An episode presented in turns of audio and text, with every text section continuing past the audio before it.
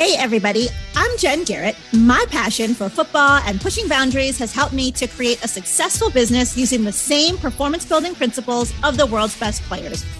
Through my Move the Ball book, workshops, and consulting work, I've used the same system to help thousands of people to think and execute like a pro athlete when it comes to business and branding. Now, I'm on a mission to help you utilize those tools and strategies to elevate your hustle and get you across the goal line. So get ready. It's time to suit up, to show up, and to move the ball. Hey, everyone. It's great to be back with you for another episode of Move the Ball. If this is your first time listening, welcome. And if you've been a part of the Move the Ball movement for quite some time, welcome back. I am glad that you are here with us today. As you all know, on this podcast, we talk about business, branding, sports, and of course, how to move the ball. A few things before we get into today's episode. First, and I say this on every show, if you have not already done so, hit that subscribe button and subscribe to the podcast so that you never miss an episode. We've got some great episodes coming up and also go back and check out some of the other episodes from this season. And if you enjoy listening to the show, please share the podcast with a friend or two or three. It's one way that you can help me to move the ball. And lastly, there is a link in the show notes for the Move the Ball merchandise store. So go click the link, check out some swag and rock that you're a part of the Move the Ball movement. All right. For today's episode, I've got an awesome guest with us inside the huddle and ready to talk about his experience and share what he does to move the ball is Garret Wallow. Hi, Garret. How are you? I'm doing really well. How are you doing? I'm good. Well, welcome to the show. First off, great first name. I might be a little bit biased there. So I'm looking forward to chatting with you on our show. You're down in New Orleans. I was just recently down there. It was hot and humid. All the above. Yes, yes, very hot and very humid. And saw some some guys that that you know you're training down there with Joe. Shout out to Joe, and then also Xavier Rush and Albert Brock are two guys that you know well that are good friends of mine. So shout out to them as well. They all know how to move the ball as well. Before we get into our chat, let me just share a little bit more about your background for our listeners. So Garret is an NFL linebacker who currently plays for the Houston Texans. Garret played college football at Texas Christian University at TCU, and he was drafted by the Texans in the fifth round of the 2021 NFL draft as the 170th overall pick. All right, Garret, are you ready to move the ball? I'm ready. All right. So I've been in love with, with the game of football my entire life and a student of the game since I was four years old. I mentioned you were down in New Orleans, which is where you're from. How did you get into football and what about the game made you fall in love with it? From what I can remember, I've been playing football since I was real, real young. My earliest memory of football was I was playing on my uncle's football team at Delta Playground, which is about probably like a five minute walk from where I live at. Man, I think I might have been the only kid on the field with jean shorts and my football pants because we didn't have too much money at the time. At that time, I was playing offensive line and defensive line on the team. Yeah, it was just kind of one of my first memories. And then as I got to go older, I just fell in love with the competition of the game. Uh, I was really well at it.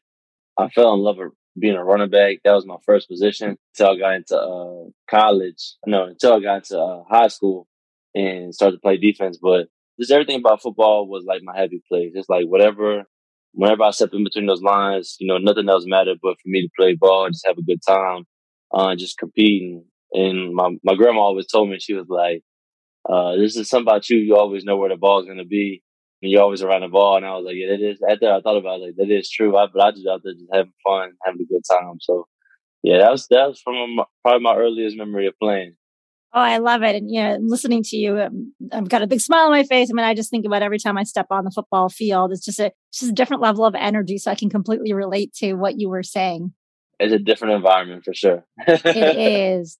Now we're currently in the off season. As you know, being elite is all about leveling up and getting better. What are some of the things that you're currently doing? You're working with Dejo. What are you really focused on improving to get ready for camp? So in the off season, I've seen myself grow a lot on the field from my first year. And it's exciting to see that because when you like sit back and reflect, you just see yourself grow mentally and physically. And one thing I really want to do this off season was have a little bit more explosion and work on my mobility. And I think that's really helped me so far. You know, that's something I've really been focusing, especially going into camp and some mobility things. So when we get going into team seven on seven and things like that, I'm able to move the way I want to, open my hips the way I want to. and it's just it's important to be very detailed in those areas because that's like that's what I do every every snap. So just attacking that all season with that mentality of just trying to get one percent better each day in some type of way. Uh, even today, you know, we were on the field at Harrell, uh, running, trying to open up hips, things like that. And it comes to the point now when you just focus on trying to get something better. Uh, each rep is a mental rep also as well. Just that movement that you want it to be. So, man, just having a goal in the all season was huge instead of just going and training because you just you really want to get better in certain areas because you don't just want to train your strengths. Uh, it's more important to train your weaknesses to make them your strengths. Therefore, you have no weaknesses. Now, you play linebacker. What do you think are the skills and qualities you need to be elite at this position in the NFL? Oh, well, the game's kind of changing up to this point. I think a lot of linebackers back in the day were those big, big guys who, who hit the hole fast. And don't get me wrong, you still need to have that physicality. But I think in this league now, it's becoming a passing league. I think a lot of guys really need to be able to move, be able to cover really well. And the main thing that's gonna that's gonna exceed or above anything else is just being a smart player. I don't think people realize that the linebacker is the quarterback of the defense. So every check relies on us. Um, every formation, every close call, every every just adjustment relies on us. And you know, it's really going to a game. That's I mean, that's you gotta love it though. I mean, that's you always gotta love a challenge like that. But going into a game, the game is kind of in the linebacker's hands. So um, it's just important to be a smart player to be aware of every situation that can happen, and especially with a long season. And there ain't no telling how many plays you'll play within a whole entire twenty something game season. Every play needs to be your best. Now, something I like to talk about on the show is that being elite is really about differentiation and separation. That's whether you're a football player or just someone that's in a corporate job or an entrepreneur. You have to be able to set yourself apart from your competition, from the others that are playing the game out there with you. What do you think it is about your training and just what you do that helps to separate you from your peers? I like to see myself as just a just a natural hard worker. I think that hard work will always exceed anything else, and I've always been taught that. So, you know, going into my sessions, every time, like, I, it's just something about me. Like, if I do a rep that I don't like, I wouldn't be able to go home and sleep until I redid that rep. If I'm running and I feel like, okay, today I didn't give it my hardest, I wouldn't be able to lay my head on my pillow at night and be comfortable without knowing that I gave my hardest. So it's like just attacking every day with that same mentality. Now it does get challenging though, and I'll be a hypocrite to tell you that some days I don't go out there and you know my body's hurting. I'm like, man, I just Man, I just I ain't got in the tank today, but you know, those are the days that separate other people is because anybody can do it when your body's feeling right, everything's feeling good. But when you're hurt and you can barely walk, you go out there and still perform and still train the way that you need to train. And I think that's the most important thing. It's just it's just that mentality and just having that mentality to just to keep going and keep working no matter how you feel or no matter how your body feels physically or, or how you feel mentally, just to keep stacking days. So so many days stacking on top of each other just just give you that successful advantage. And you bring up a good point about, you know, anybody can do it on the days when their body's feeling great or what, you know, when you're feeling motivated and excited, it's easy to show up and perform. But the ones that are really successful in whatever field is the ones that on those days where they're not feeling like getting up or they're not extra motivated, they still come, show up prepared, ready to do their job and to perform. Those are the ones that are really the ones that separate themselves from the others that are out there. Right. I also think it's important to be teachable. Always be teachable in any moment. Don't ever think that you know what you're doing or have it all like figured out. I think it's always important to like go into any meeting or any session, training session, knowing that you can learn something each day. And if you do that, I mean, just being open to being able to learn is is just so important. Oh, absolutely. That's actually something that, as you know, I wrote this book, Move the Ball, which is all about lessons that I took away from the game. And one of the chapters talks about how you should check your ego both on and off the field. And you always, no matter what your profession, it's about being coachable. It's about always looking at how you can learn and improve and being open to feedback so that you can perfect the little things or fine tune or improve upon those areas that you may not be as good as you think that you are. Right.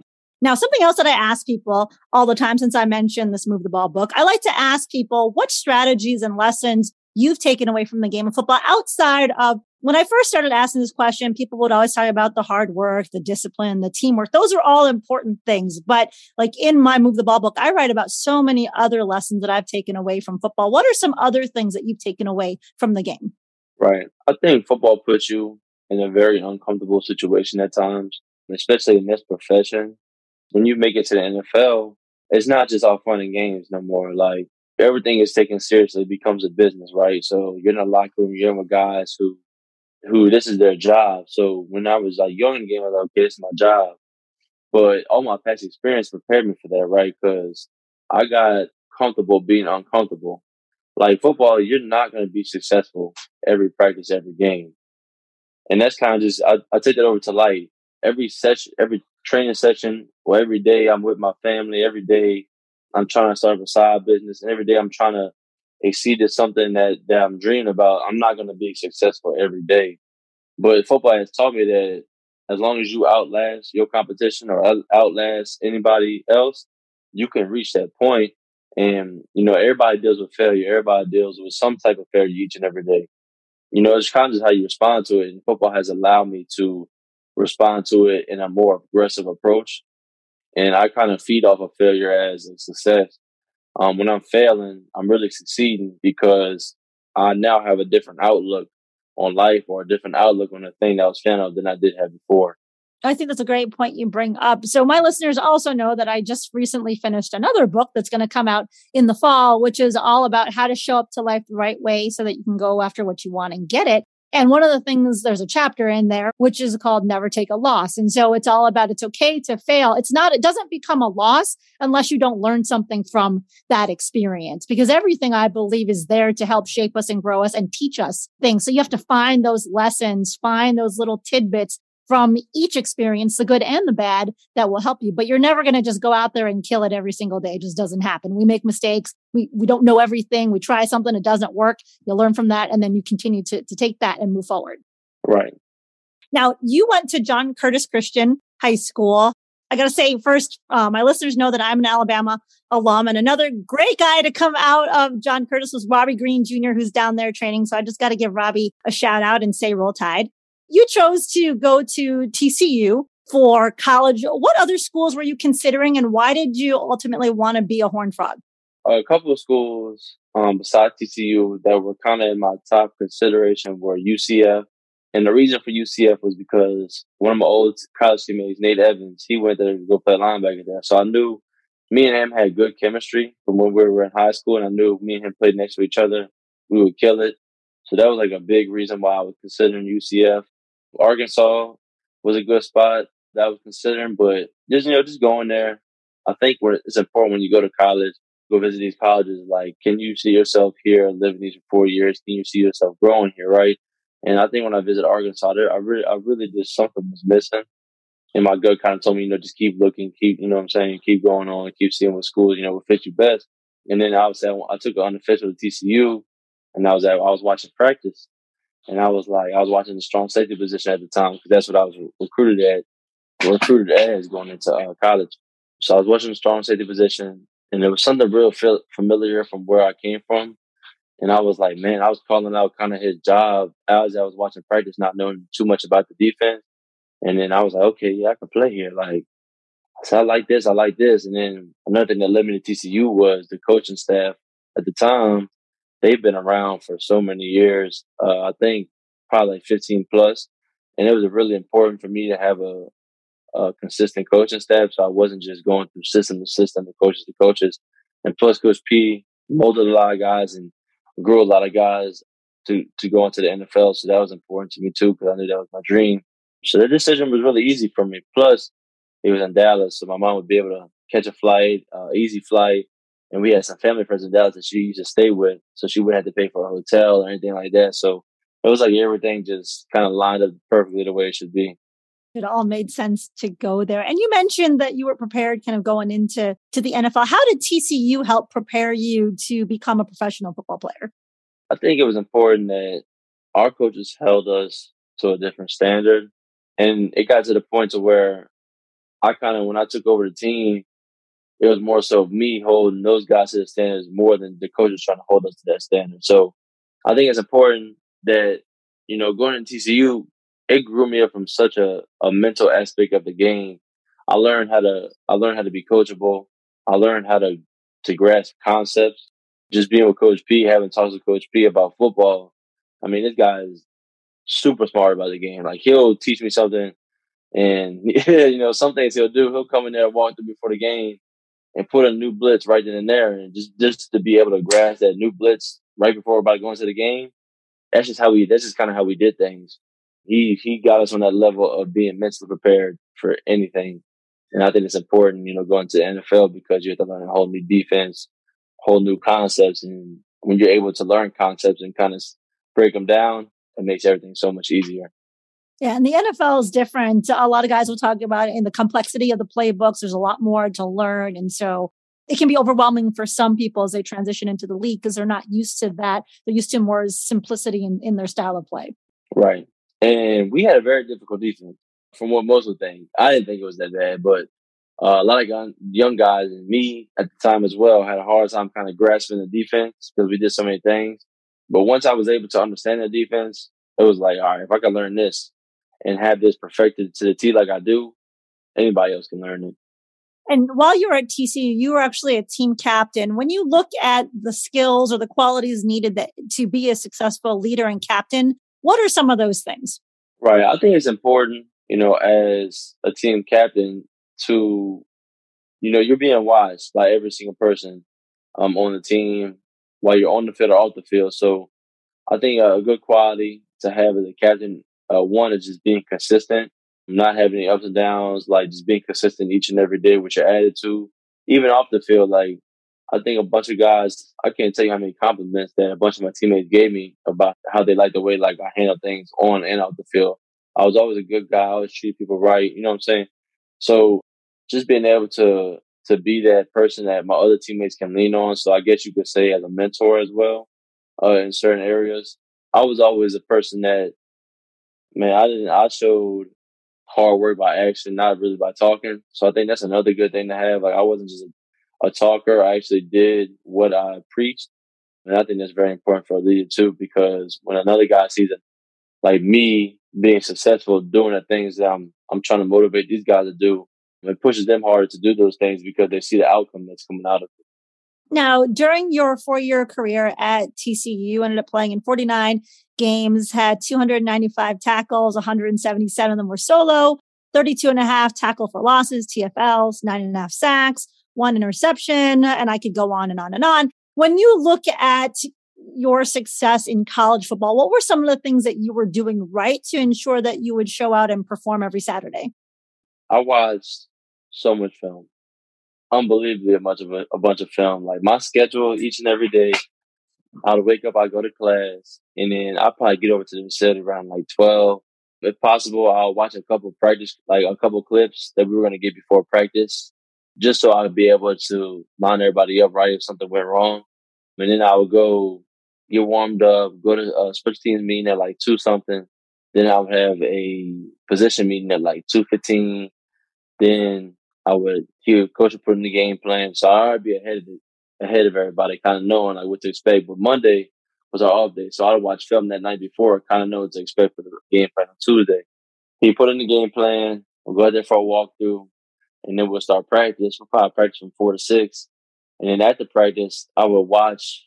I would watch either the practice. Sometimes I would go watch it with the coaches, with like Coach P and some of the other defensive staff, or I watch it by myself. If I if I had like a a good grasp of what I was doing, I'll watch it by myself. But if I was still a little confused about the game plan, uh, I'll watch it with the coaches just to make, just to reiterate, like kind of like I know what Coach P was thinking that what he wanted to try. Because sometimes he would try things at practice just to see how it looked. So that would help me to go in there and see, all right, is he really thinking about running this or he's just trying it out? And then after that, I'd watch film probably until I fell asleep. So I'd try to watch at least an hour or two of film of just clips uh, before I fell asleep. So just being able to watch film and recognize like what other teams are doing, I think that had a huge part to my success. And then really just just being consistent off the field. I think that just having you know that piece off the field just brings up a good performance on the field. If you have so much going on off the field, your mind's all over the place, and you have some family things you're dealing with, and maybe some girlfriend issues, or maybe some just some other things. I think mean, that really affects your performance on the field. And most players don't realize that. They didn't flip that switch on and off, but that switch is always going to be on. Absolutely. Yeah, definitely. The other things that are going on in your life can potentially affect your on the field performance or your work performance. if you let it. So you have to flip that off and, and eliminate those distractions for sure. Now, I want to talk about your transition out of college football and your pre draft training and, and leading up to the combine. But before we go there, I wanted to ask me you were drafted in the 2021 draft. You're going into year two. Regarding the NFL as being a business, how has your mentality and your perspective changed from when you first came into the league and were a rookie versus where you're at now? I could go on and on about this. Uh, so when I first came into the league, um, obviously I was going off of excitement. I kind of had the mindset going into camp that, okay, I know this is going to be a learning year for me. So whatever you do, kind of take in everything, what everybody says it does and just learn. So now I go into this, going into year two, I know what to expect. I know kind of how the grind goes. I mean, I'm not gonna lie to you, it was a long year for me. Uh, it was a tough year for me mentally, just kind of like being a new lifestyle. The attention to detail was so much higher than it was in college in the NFL. The competition level is way higher too, as well. It was a lot for me to take on just because I don't think my mind was right starting going into it. I'm not saying it wasn't right, but it, I really just didn't know what to expect. So every day was like, I was like a deer in headlights, just trying to grasp everything the best way I could. So going into year two now, um, I know what to expect. So every day I'm taking everything differently. Uh, my mental is a lot stronger. I'm a lot more prepared for what to expect to go through that 20 something game season and to perform at a high level for that long. And it, it goes anything with like a work, like going, being in a workplace. When you get a new job, you don't really, you're not really too confident of knowing exactly what you're doing until you get acclimated and kind of know what's going on.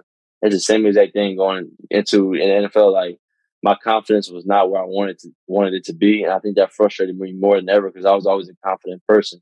So really, last year was a humbling year for me because I, I wasn't that confident person like I always was. So I had to find a way to get that confidence back and get that feeling back that I've been having since I was a young kid.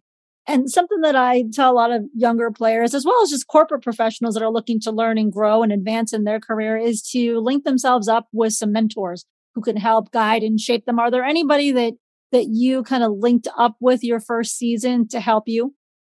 I kind of leaned on my character coach in uh, college named Coleman Maxwell. He was our FCA. He was a part of our FCA team, him and Chauncey Franks, but he's kind of been my mentor for, for four or five years now.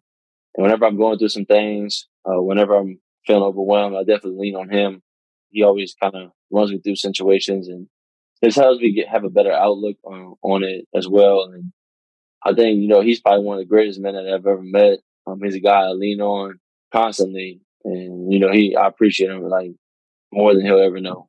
Oh, well, that's awesome that you have such a great mentor to kind of help guide you and give you some advice and, and help work through different experiences you have. So going to your pre-draft experience. So you're done with college football. You're hanging up those college cleats and now it's time to get ready for the draft. You were one of those elite players who were invited to the 2021 NFL combine. However, it was a little bit different because we were in this COVID environment. And so the NFL canceled their traditional events and schedule that was going to be in Indianapolis. And so they basically pushed everything to pro days. And you also didn't get to participate in the senior bowl you were invited to, you ended up having COVID, which came as a surprise since you know you're wearing a mask and and stuff everywhere. But how was that like? Just you know, testing positive and not being able to participate in the Senior Bowl.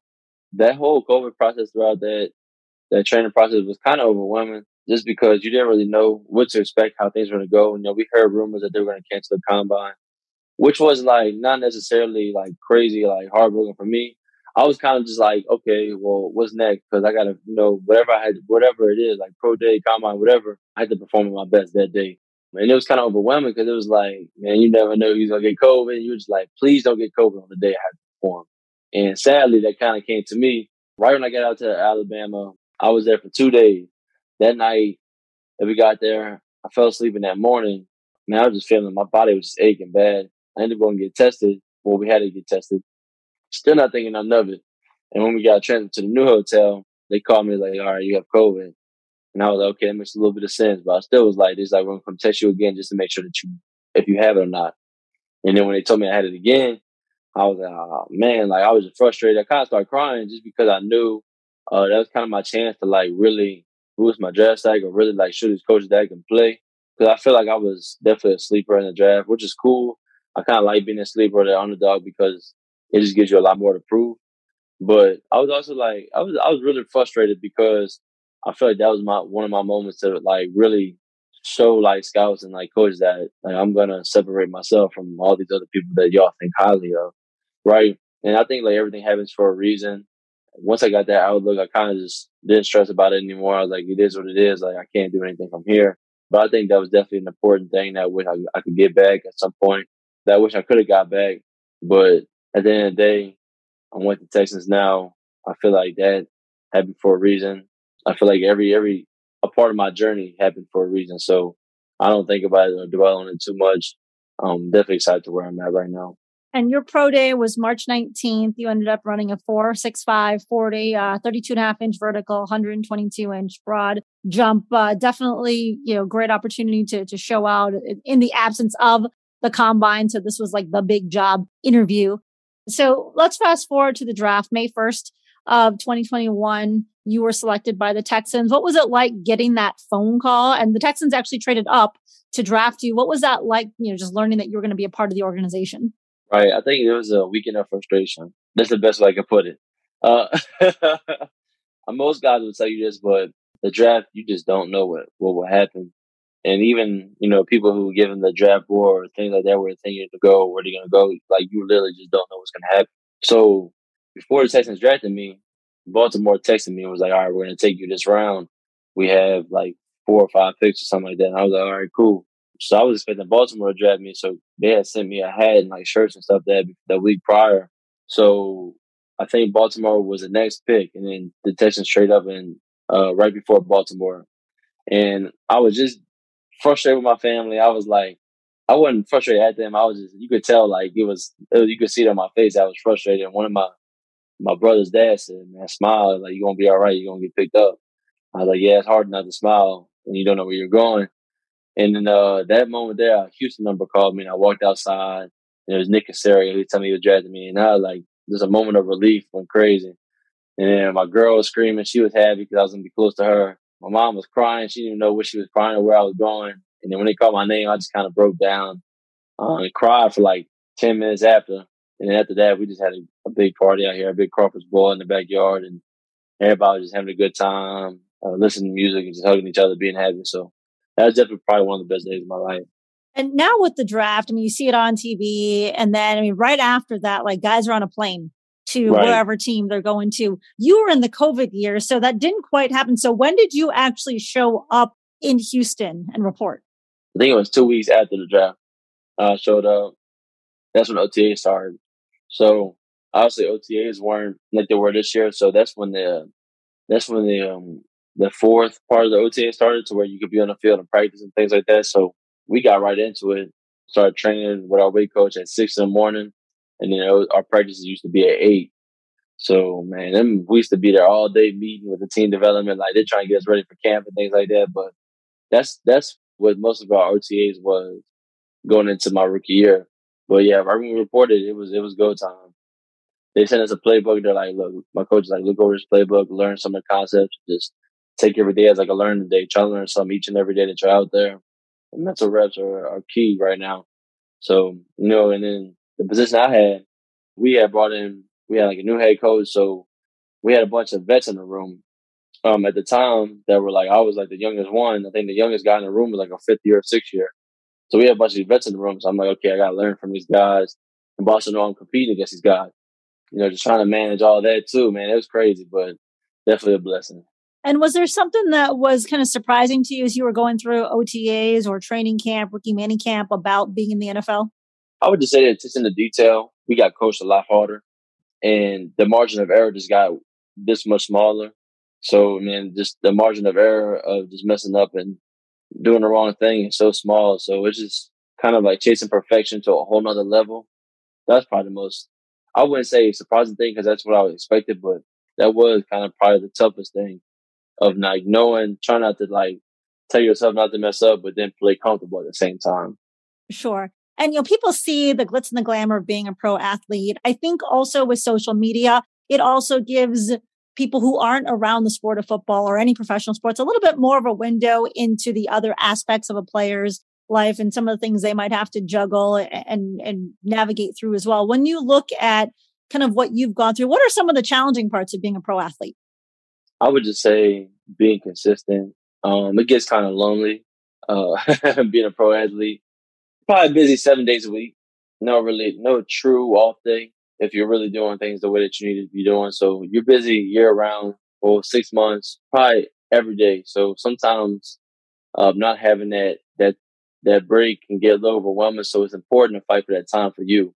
Whenever you have that little bit of time, make that time for you. Whether it's whatever makes you happy, whether it's listening to music, maybe reading, maybe just you know what I'm saying, laying back in a tub, relaxing, whatever it is.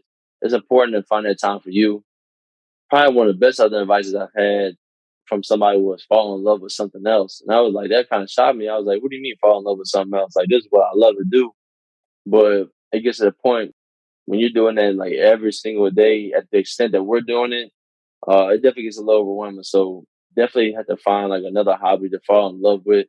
And whenever you're to have that time away, man, take advantage of that time to lean on whatever that is or lean on with your family. Like for me personally, like it was lonely for me because it's like my first time really being alone like that. I didn't have a roommate or anything like that. And my girl was coming back and forth from Dallas. So uh, my fiance now, by the time she was my girl. But man, it was kind of frustrating for me because I didn't really have nobody to lean on, uh, nobody really talk to every day, kind of get that frustration out. And, you know, I think that's important to have somebody there too that you can lean on and kind of put your confidence towards. Absolutely. You, we all need that support system and people that we can lean on. You mentioned your fiance, Tia. You guys recently got engaged. So congratulations yes, to you guys and shout out to her for being awesome. I appreciate it. I'm sure she does too. And uh, so, what I want to do now is I want to run you through my two minute drill and ask you some fun questions. Are you ready? Okay. Yeah, I'm ready. Whenever you are. First question is When you were 10 years old, what did you want to be when you grew up? NFL player or a firefighter. I can't remember. I'm pretty sure it's an NFL player. what three words would you use to describe yourself? I would say passionate, motivated, and goofy. What is one thing that most people don't know about you? I used to write some poetry. Oh, very nice. If you had one intro song played at all of your public appearances, what would that one song be? Uh, probably Chopper Style. Yeah, that's my song. What book are you currently reading or what podcast are you currently listening to? I'm actually listening to an audiobook of Will Smith's book. Oh, very good. I've not, I've not listened or read it yet, but I've heard it's a good book. Yes, it's really good so far. Next question is you're hosting a dinner party and you can invite three famous people, living or deceased. Who would you choose and why? I would probably choose Luther Vandross. Him, I'd probably choose Sean Taylor, because that's like my favorite football player that ever played. And I would choose I'd probably do choose Will Smith just because he was one of my favorite actors. I like how I just him being able to play so many parts is unbelievable to me yeah, he's definitely very versatile in, in the roles that he's had and, and flexible. He does a great job. And my last question is Do you sing in the shower? Absolutely. the follow up to that is Would Tia say that you sound good? Uh, no, she wouldn't. But I will say that uh, my fiance, she can she can blow, she can sing. Oh, very cool. She don't think she can, but she can sing. Like she, every time I book her head up, she's like, "No, stop, Bobby." Like, no, you can sing. Well, Tia, you need that confidence. You can sing, girl. So show out. uh, something else I wanted to ask you about is what are you, we're, we're getting closer to the NFL season. What excites you the most about this upcoming season? Just the growth that I'm about to see within myself. Uh, this is like a feeling I have. Um, I had my junior year in college. It's like when I know I'm going to perform at a very high level, and I have that feeling. And then just that feeling that I have. So I'm just excited about that, just to see myself get to that point but I know it's going to take a lot of work, you know, through the season. Uh, it's going to take a lot of effort, a lot of grinding. So I'm excited to just go through that whole entire process again. Well, we're looking forward to seeing you suit up and show it out there on Sundays. Yes, ma'am. As we look to close the show, where can people follow you on your journey? Where are you at on social media? I mostly be on Instagram. I'm not really a huge social media person. I don't really post too too much. I kind of like just be in my own little world. But GY 40 Perfect. We will go ahead and have that in the show notes so people can follow you on your journey. Well, Garret, thanks so much for joining us today. It has been a true pleasure getting to chat with you. Yes, ma'am. I appreciate you. And I appreciate you for having me on the show. Oh, absolutely. My pleasure to have you on. And thanks again to everyone for listening to today's episode. If you liked it, make sure that you hit the subscribe button and also share the episode again with a friend or two or three. And lastly, again, go check out the show notes so you can follow Garret and you can also check out the merchandise in the Move the Ball merchandise store. Get yourself some swag and rock that you're a part of the Move the Ball movement. All right, everybody. Again, thanks for listening. We will catch you next time. Until then, make sure that you suit up, you show up, and you move the ball. Thank you for listening to Move the Ball. To see more about what I'm up to and how I can help you to move the ball in your business, with your brand, or your career, check. Yes, ma'am. I appreciate you. And I appreciate you for having me on the show. Check out my website at www.getinsidethehuddle.com. Make sure you subscribe to the podcast so that you never miss an episode. And also join the Move the Ball Facebook group for even more content and to be a part of the Move the Ball movement.